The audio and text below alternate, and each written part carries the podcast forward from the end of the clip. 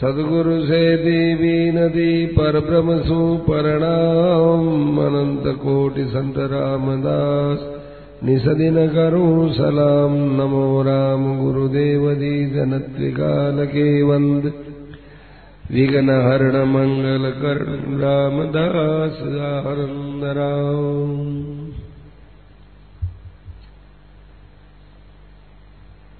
सेठ जी कैसे निष्काम थे कल बताया गया। निष्कामता की हद है, देखो। भगवान भी मिले और आपसे कहें कि वरदान मांगो तो भगवान को वापिस जवाब देना चाहिए कि आपको क्या चाहिए, आप मांगो, हमसे हम क्यों मांगे? क्योंकि संसार में सबसे बड़ी चीज़ आप है, आपसे बड़ी कोई चीज़ है नहीं। आप हमको मिल गए तो आपके मिलने से हम भी बड़े हो गए। अब आपको क्या चाहिए, मांगो? ऐसी बात। है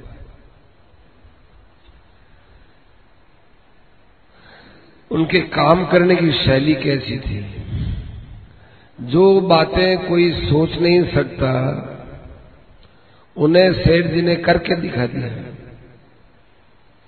उनकी कार्यशैली के कुछ प्रसंग हैं।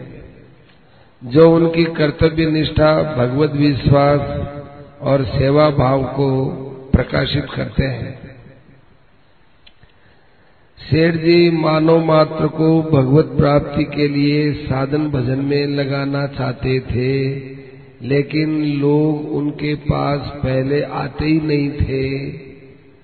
तब सेठ जी ने देखा कि लोगों को कैसे बुलाऊं तब सेठ जी ताश का अद्भुत खेल दिखाकर दो चार को इकट्ठा कर लिए और फिर सत्संग की बातें छेड़ दी।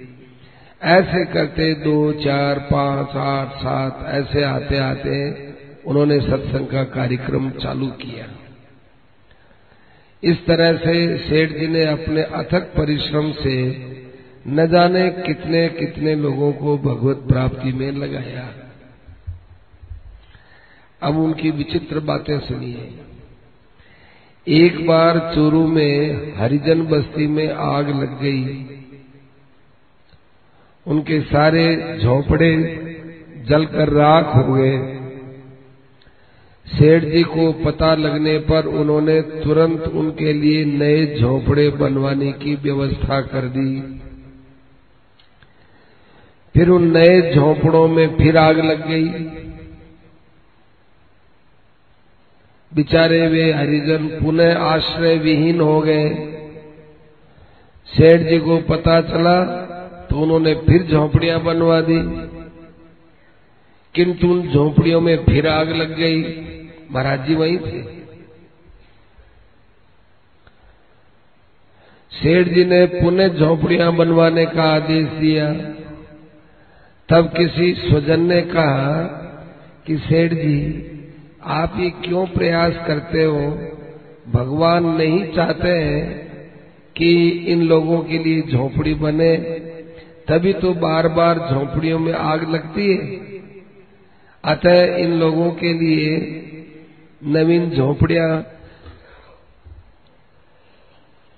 नहीं बनवानी चाहिए। इस पर सेठ जी ने कहा कि भगवान क्या चाहते हैं और क्या करते हैं, ये देखना हमारा काम नहीं है।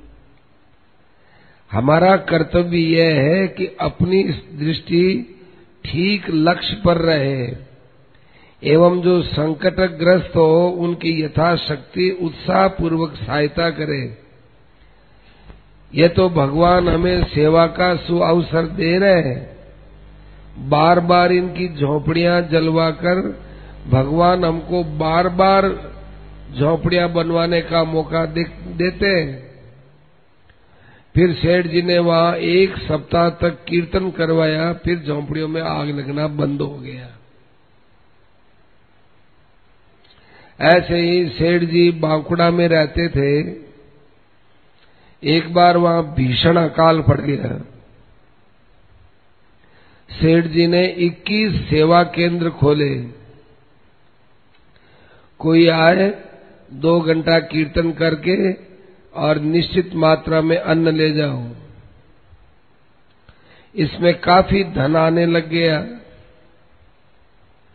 एक दिन उनके छोटे भाई ने पूछा, सेठ जी के छोटे भाई ने, भाई जी, ये काम कब तक चलेगा?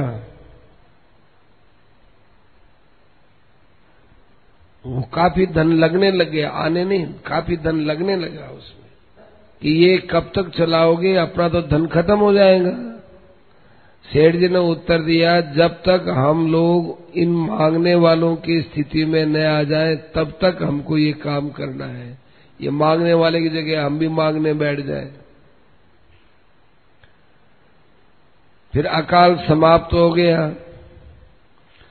अकाल समाप्त होने के बाद छह महीने में समाप्त हो गया, कार्य चलता रहा। स्थानीय लोगों ने फिर एक अभिनंदन समारोह किया कि सेठ जी का अभिनंदन करेंगे। सेठ जी ने कितना बड़ा काम किया। सब वक्ताओं के बोलने के बाद सेठ जी ने कहा, हमने तो आपसे अर्जित धन भी पूरा आपकी सेवा में नहीं लगाया। हम राजस्थान से आए और आपके बंगाल में हमने धन कमाया, वो धन भी हमने पूरा नहीं लगाया। जितना हमने यहाँ धन कमाया, वो पूरा लगा देते और उसके बाद यदि हम मारवाड़ से और धन लाते और आपकी सेवा में लगाते तो आप कह सकते थे कि आपने कुछ किया है। हमने तो आपकी चीज़ भी पूरी आपको नहीं दी है। इतना सेठ जी का भाव था। तीसरी बात, दो भाइयों की पंचायती में सेठ जी ने बंटवारा किया। और तो सब ठीक था, एक अंगूठी पर मामला अटक गया। दोनों ने कहा कि अंगूठी हम लेंगे। जब एक चीज़ पर दो आदमी हक लगाने लग जाए, तब उसका बंटवारा कैसे करें? वो कहे, ये तो मैं नहीं छोड़ूँगा, ये तो मैं लूँगा, उसने कहा। मैं लूँगा। सेठ जी ने कहा कि, अंगूठी मेरे पास रहने दो। मैं विचार करूँगा कि किस प्रकार से अंगूठी का निर्णय करना है। मैं विचार करूँगा। ऐसा करके सेठ जी ने सुनार को बुला करके वैसी की वैसी अंगूठी बना दी। और एक भाई को बुलाकर कहा कि ये लो अंगूठी। पर दूसरे भाई को कहना नहीं कि अंगूठी देख मेरे को मिल गई, मैंने लेके ली। ऐसे अपनी शेखी मत बताना। इसी प्रकार दूसरे को भी बुलाया कि ले अंगूठी तेरे को देता हूँ, पर तू उसको मत बताना। खबर ही मत देना। कि दोनों ने किसी को कुछ नहीं कहा, दोनों को अंगूठी मिल गई। बहुत दिनों के बाद एक समारोह के अंदर दोनों भाई थे और वही अंगूठी पहन रखी थी। तो एक एक भाई ने एक एक से पूछा, ये अंगूठी? कि ये अंगूठी? तब ये दोनों भाई, तब ये दोनों भाई सेठ जी के पास आए और सेठ जी से कहा, सेठ जी, लड़ाई तो हमारी थी। आप अंगूठी के लिए एक नई अंगूठी क्यों बनाई? तो सेठ जी ने कहा कि मेरी एक अंगूठी से यदि आपकी लड़ाई मिटती है तो वो भगवत प्राप्ति के अंदर सहायता करने वाली बात है। यदि केवल एक अंगूठी के पीछे आप लड़ते रहते हैं तो आपका भगवत प्राप्ति के अंदर बहुत बड़ा नुकसान होता। एक बार सेठ जी ने किसी को काफ़ी फटकार दिया। सेठ जी के छोटे भाई हरिकिशन दास जी थे, उन्होंने कहा, आज आपने उसको काफ़ी फटकारा। ऐसा नहीं फटकारना चाहिए, उसका अहित हो जाएगा। सेठ जी ने कहा हरिकिशन सुन, मेरे द्वारा किसी का अहित हो ही नहीं सकता। चूरू में अकाल के समय सेठ जी ने सस्ता बाजरा बेचने का कार्य किया। चार व्यापारी जिनकी बिक्री में हर्जा पड़ता था, सेठ जी के बारे में बहुत अपशब्द कहे। उन्होंने कहा कि वही अकाल पड़ा है। बाजरे को महँगा करेंगे। सेठ जी ने महँगा नहीं होने दिया। तो वो सेठ जी के बारे में बहुत अपशब्द कहे। एक बार सेठ जी से मिलने के लिए चूरू का कलेक्टर, एसपी एवं जिला जज आदि आए। उस समय सेठ जी भोजन कर रहे थे। उनमें आपस में चर्चा चल पड़ी। कलेक्टर के एसपी के इनके। कलेक्टर ने कहा, एसपी साहब, जो व्यापारी सेठ जी के लिए अनसंट बोलते हैं, उनको पकड़कर अंदर कर दो। वहीं जज बैठा हुआ था। जज ने कहा, बिल्कुल ठीक बात है, मैं दस दिन तक उनकी जमानत नहीं होने दूँगा। सेठ जी बेचारे भोजन कर रहे उस समय। भोजन करके रहे तो सेठ जी ने पूछा कि बोलो, आप लोग कैसे कृपा किए, कैसे आए? और आपके यहाँ क्या चर्चा हो रही है?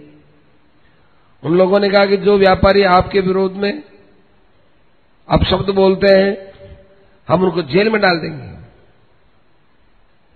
सेठ जी ने उत्तर दिया कि आप लोगों को जो ये अधिकार दिया है, ये लोगों को तंग करने के लिए थोड़ा ही दिया है। व्यापारी ने जो कुछ कहा है, मेरे उससे कोई फ़र्क नहीं पड़ता। मैं आपके पास आकर शिकायत करूँ और उनके, उनको जेल में डालने के लिए कहूँ, तब आप करो, तब तो कोई बात है। मेरे इनसे कोई असर ही नहीं पड़ता, कोई फ़र्क नहीं पड़ता। उन लोगों के मन में बड़ा आश्चर्य हुआ। सेठ जी कहीं भी जाते थे तो बिना जानकारी के जल भी नहीं पीते थे। एक बार सेठ जी किसी के घर गए। देखो, तमाशे की बात। सेठ जी घर गए, प्यास तो लग रही थी। उस घर के मालिक ने बड़े आदर से सेठ जी से पूछा, सेठ जी, जल पीजिए। लेकिन सेठ जी ने सिर हिला दिया और कहा कि मेरे को भूख नहीं है। मेरे को भूख नहीं है। अब वो उसकी गहराई को समझ नहीं सका। उसके घर से जब रवाना हुए तो सेठ जी के पास में जो सत्संगी था, उसने पूछा कि सेठ जी, ये आपने क्या जवाब दिया? उसने तो आपसे ये पूछा कि आप जल पीजिए। पानी पीने के लिए कह रहा था और आप कह रहे, मुझे भूख नहीं है। इसका क्या मतलब है? सेठ जी ने कहा कि भाई, मुझे प्यास तो खूब लग रही थी। झूठ में बोल सकता नहीं था। और उसके यहाँ की शुद्धता की जानकारी थी नहीं। इसलिए उसके घर का पानी पी नहीं सकता था। और यदि यूँ कह दूँ कि मैं तेरा पानी नहीं पीऊँगा तो उसके हृदय में चोट लगती। इसलिए मैंने तीसरा रास्ता निकाला, भूख नहीं है। इससे सब काम सलट गया। अहिंसा के पुजारी। सेठ जी, परम भागवत थे, फिर उन्हें जीव हिंसा कैसे सहन होती? प्रवचन करते समय उन्हें एक बार पता चला कि उनके द्वारा पहने गए जूते का चमड़ा हिंसा से प्राप्त है अथवा अहिंसा से, ये पता नहीं चला। उन्होंने उसी समय चमड़े का जूता पहनना ही बंद कर दिया। प्रवचन स्थल से नग्गे पाँव ही आए। काफ़ी दिन बिना जूते के ही घूमते रहे। फिर उन्होंने मोटर गाड़ियों के पुराने टायरों के सॉल तथा ऊपर कैनवास का कपड़ा लगवाकर जूते का निर्माण करवाने की व्यवस्था की। अपने साथ ही साथ अन्य लोगों को भी हिंसा रहित तो वस्तु प्रयोग में लाने के लिए जीवन पर्यंत प्रेरणा दी।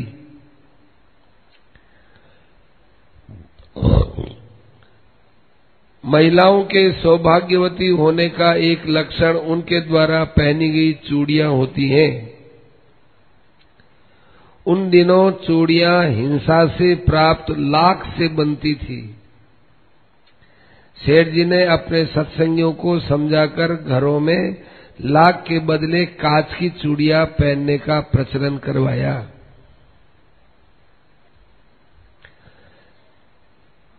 सेठ जी के समय में विदेशी वस्त्रों का बहुत बोलबाला हो गया था, जिसकी बुनाई में प्रयुक्त मांड में चर्जी, चर्बी लगती थी। कपड़े की जो मांड है, चर्बी लगती थी। इससे बचने के लिए सेठ जी ने हस्त निर्मित वस्त्र पहनने की सलाह दी। जब लोगों ने प्रश्न किया कि ये सब शुद्ध सामान मिलेगा कैसे तो सेठ जी ने गोविंद भवन कलकत्ता में कारीगर रखकर जूते का निर्माण किया, निर्माण करवाया, तथा हस्त निर्मित वस्त्र एवं कांच की चूड़ियाँ भी उपलब्ध करवाई कि यहाँ से खरीद लिया करो। दूरदर्शिता। छोटे से छोटी बात कहीं समाज के लिए घातक न बन जाए, सेठ जी इसका विशेष ध्यान रखते थे। उनकी पैनी बुद्धि आगामी दुष्परिणाम को जान जाती थी। एक बार कोई आदमी बड़े प्रेम से मीराबाई का भजन गा रहा था, मैं तो गुण गोविंद का गास्या ए माय राणो जी रूठे तुम्हारो काई करसी बड़े चाव से गा रहा था। आवाज़ सुनते ही शेर जी ने आदमी भेजकर इस भजन को गाने से रुकवा दिया। कह जा कि नहीं, बंद करो। लोग अचंबे में पड़ गए कि सेठ जी को मीराबाई का भजन अच्छा नहीं लगा। ये कोई सिनेमा का गाना थोड़ा ही है। ये कोई मनोरंजन का साधन थोड़ा ही है। ये तो बहुत बड़ी भक्त मीराबाई उसका भजन और सेठ जी ने रुकवा दिया। तो सबके मनोभाव को जान करके सेठ जी ने लोगों को बताया कि देखो, आजकल की स्त्रियाँ मीरा तो बनेंगी नहीं। और ये भजन सुनकर के घर वालों की अवेलना अवश्य चालू कर देंगी। किराणों जी रूठे तो मारो कहीं कर सी इससे समाज में उच्छृंखलता बढ़ेगी। वो तो मीराबाई का और भगवान का आपस का भाव है। पहले मीराबाई बनो, फिर ऐसा गाओ। कितनी बड़ी सूझ थी उनकी। एक बार एक बहुत विशिष्ट आदमी परलोक चला गया, मर गया। उसके शुभ चिंतक लोग उसका स्मारक बनवाना चाहते थे। तो सेठ जी ने अपने सत्संग में लोगों को बताया कि जो लोग दूसरे का स्मारक बनवाना चाहते हैं, एक प्रकार से उनके मन में अपना भी स्मारक बनवाने की इच्छा रहती है। यह सुनकर के वह आदमी सक पका गया। उसने विचार किया कि भाई, यदि मैं स्मारक बनाऊँगा तो मेरे अंदर स्मारक बनवाने की इच्छा हो जाएगी। सेठ जी किसी व्यक्ति के स्मारक या पूजा अर्चा के विरुद्ध थे। सेठ जी को यही अच्छा लगता था कि मनुष्य ईश्वर का पूजक बने, उनकी भक्ति करे। आजकल के जमाने में सच्चे गुरु तो मिलते नहीं। और वास्तविक गुरु होते हैं, वो भगवान को कोई पूछते नहीं। सच्चे गुरु तो मिलते नहीं। और वास्तविक गुरु भगवान को कोई पूछते नहीं। वास्तविक गुरु तो भगवान है, उनको कोई पूछते नहीं। कृष्णम बंदे जगत गुरु इसको जानते नहीं। सेठ जी ने कहा कि इस प्रकार की एक परंपरा है, ये परंपरा अच्छी नहीं है। सेठ जी ने एक बार कहा कि मैं दूसरों के मरने पर यदि स्मारक बनवाना चाहता हूँ, इसका अर्थ तो यह है कि मैं भी अपने मरने पर स्मारक बनवाना चाहता हूँ। मेरे मरने पर कोई स्मारक बनाना चाहेगा तो मैं तो उसे अनुयायी नहीं मानता। आज्ञा पालन सेठ जी का आज्ञा पालन अद्वितीय था। समाज के सजग प्रहरी से कोई भूल हो जाए कैसे संभव है? समस्त लोगों के हित के लिए जिसका जन्म हो, उसकी क्रिया में कोई कमी रहे कैसे संभव है? उनके बचपन की दो घटनाएँ बताती, बताई जाती हैं। एक बार सेठ जी के पिता खूब चंद जी ने इन्हें गर्मी की रात्रि में पंखा झलने को कहा कि भाई, गर्मी पड़ी, थोड़ा पंखा करो। सेठ जी पंखा झलने लगे। ठंडी हवा पाकर इनके पिताजी गाढ़ नींद में सो गए। सेठ जी बैठे सारी रात पंखा चलाते रहे। प्रातःकाल चार बजे जब इनके पिताजी की नींद टूटी तो इनको पंखा झलते हुए देखा। पिताजी ने पूछा कि जयदयाल तू आज जल्दी उठकर आ गया क्या? तो जयदयाल जी मौन रहे।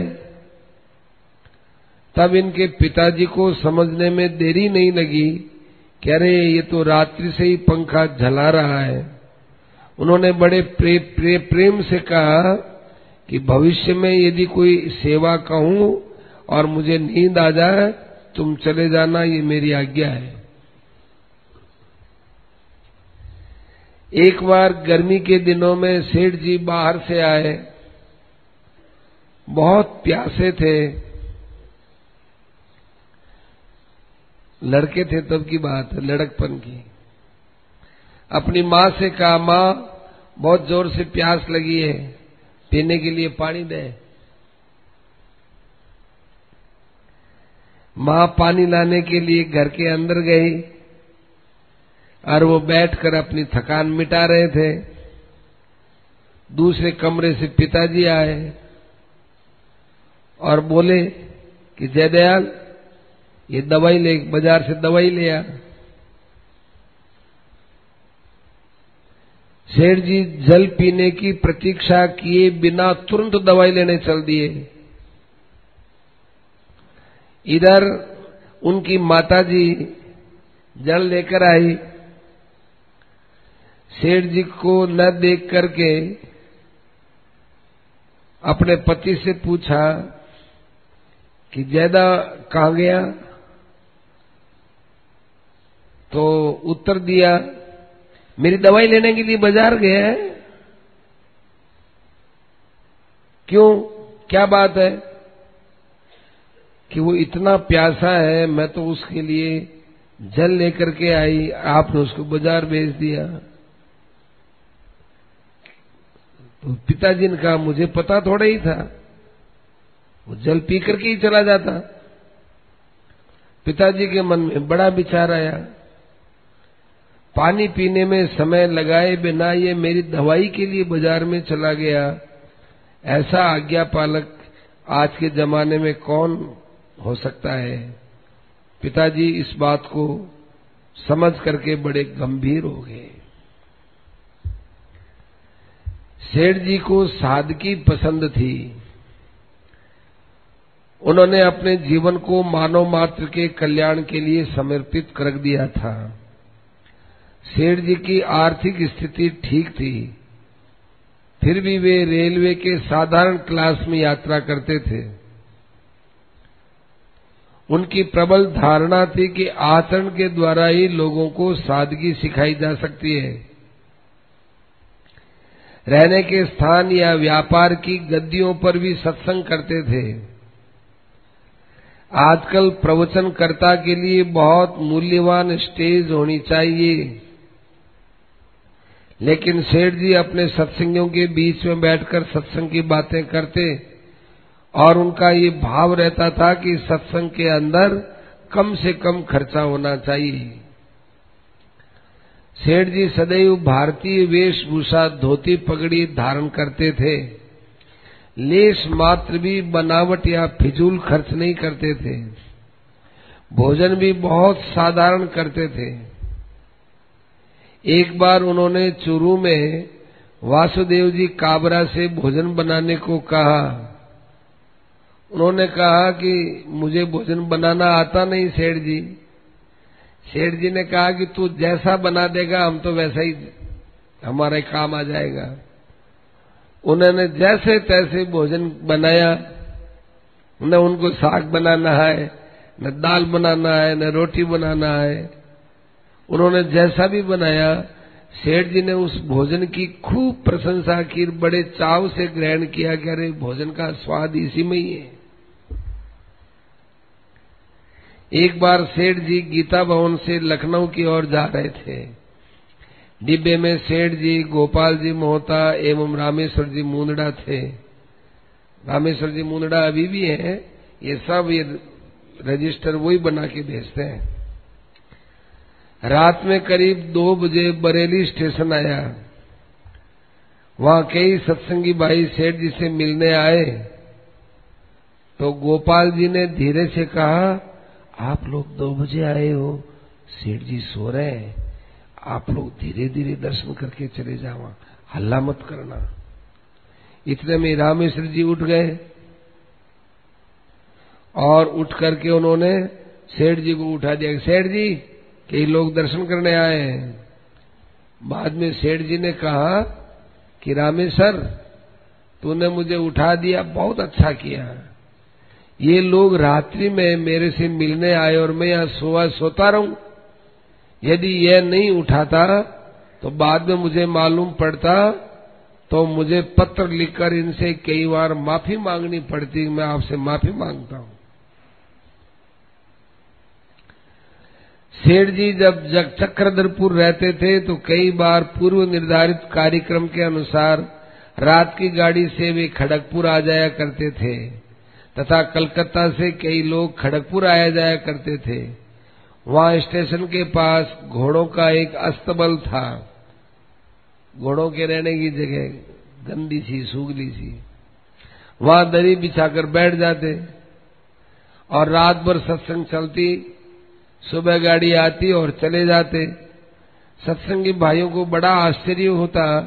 इतनी ज्ञान की, मरम की बातें करने वाले सेठ जी और एक घोड़ों के अस्तबल में वहाँ दरी बिछाकर बैठ करके उपदेश दे देते हैं कितनी विचित्र बात है।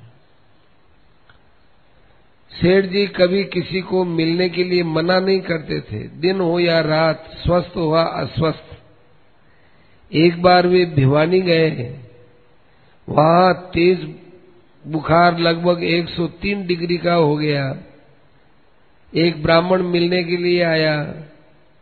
कमरे के बाहर परमानंद जी खड़े थे।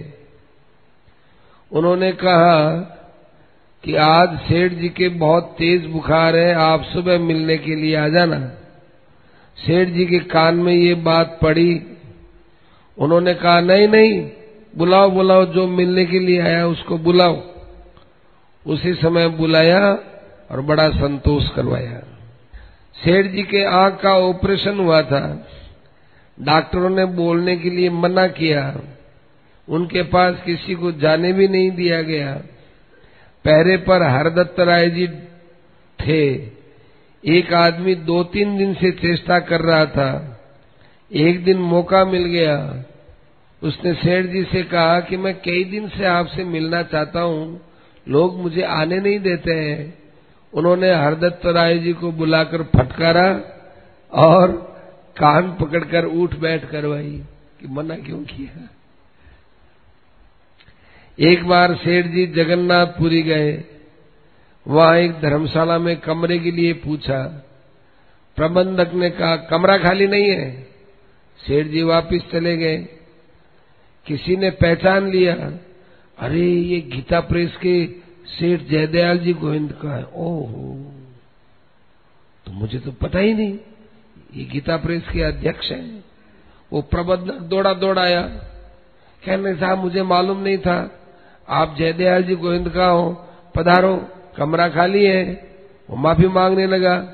सेठ जी ने कहा कि गीता प्रेस के काम के लिए मैं गीता प्रेस का अध्यक्ष हूँ। यहाँ तो मैं बांकुड़ा से आया हुआ एक साधारण आदमी जयदयाल गोविंद का हूँ। आपने मुझे मना कर दिया, इसलिए अब मैं वहाँ नहीं जा सकता। उन्होंने गीता प्रेस के नाम के कारण मिलने वाला कमरा स्वीकार नहीं किया। गुणग्राही, सेठ जी सदैव गुणग्राही थे। किसी में कोई गुण होता उसको स्वीकार करते। शास्त्रों की मर्यादा बनी रहे और तब के वातावरण और आज के वातावरण को ध्यान में रखते हुए शास्त्रों के भी प्रसंग, जिसमें आज के युग के अनुसार कोई बात अप्रासंगिक लगती, उसे गीता प्रेस से प्रकाशित नहीं करवाते थे। शास्त्रों की जो बात उनके मत से विपरीत पड़ती थी, उसका भी खुला विरोध नहीं करते। मुझे नहीं जचती बस इतना कह देते। मेरे समझ में नहीं आता, ऐसी बात कह देते। केवल गुणों को ही लेना चाहिए, यही उनका सिद्धांत था। शेर जी शास्त्रों का सम्मान करते थे बिना शास्त्राज्ञ की कोई कार्य अच्छा नहीं लगता था। संध्या करना सेठ जी का कठोर व्रत था। बिना संध्या के उन्हें चैन नहीं पड़ता था। रुग्णावस्था में और मृत्यु के दिनों में भी सेठ जी संध्या करते थे। जब शरीर में उठने की शक्ति नहीं रही तो अंगुलियों के पर्व पर ही गायत्री मंत्र का जाप कर लेते थे। एक बार गोविंद भवन, कलकत्ता में एक बहुत धनी आदमी ने रामचरित मानस का पारायण करवाया। बिना शास्त्राज्ञा के उसने प्रत्येक चौपाई पर एक तुलसी पत्र इष्ट देव पर चढ़ाना चालू कर दिया। तथा अपने परिचित विभिन्न प्रतिष्ठित लोगों को बुलाकर उनसे भी चढ़वाना चालू करवाया। सभी लोग आते, तुलसी पत्र चढ़ाते और उस व्यक्ति की प्रशंसा करते। इस कार्य में बड़े बड़े विद्वान और संत महात्मा भी लग जाते थे। संयोग से सेठ जी गोविंद भवन, कलकत्ता आए।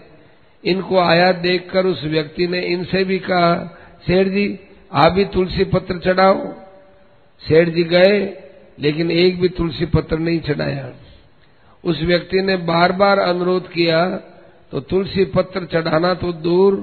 उससे सेठ जी ने पूछ भी लिया कि इस तरह का विधान कहीं शास्त्र में आया है क्या? एक चौपाई पढ़ो, तुलसी डालो एक चौपाई पढ़ो, तुलसी डालो यह गोविंद भवन है, इसकी जवाबदेवी मेरे पर है। शास्त्र विरुद्ध आयोजन कभी नहीं करना चाहिए। तुलसी पत्र से सालग्राम जी आदि की अर्चा होती है। अतएव आप अशास्त्रीय कार्य नहीं कर सकते। ऐसी बात थी।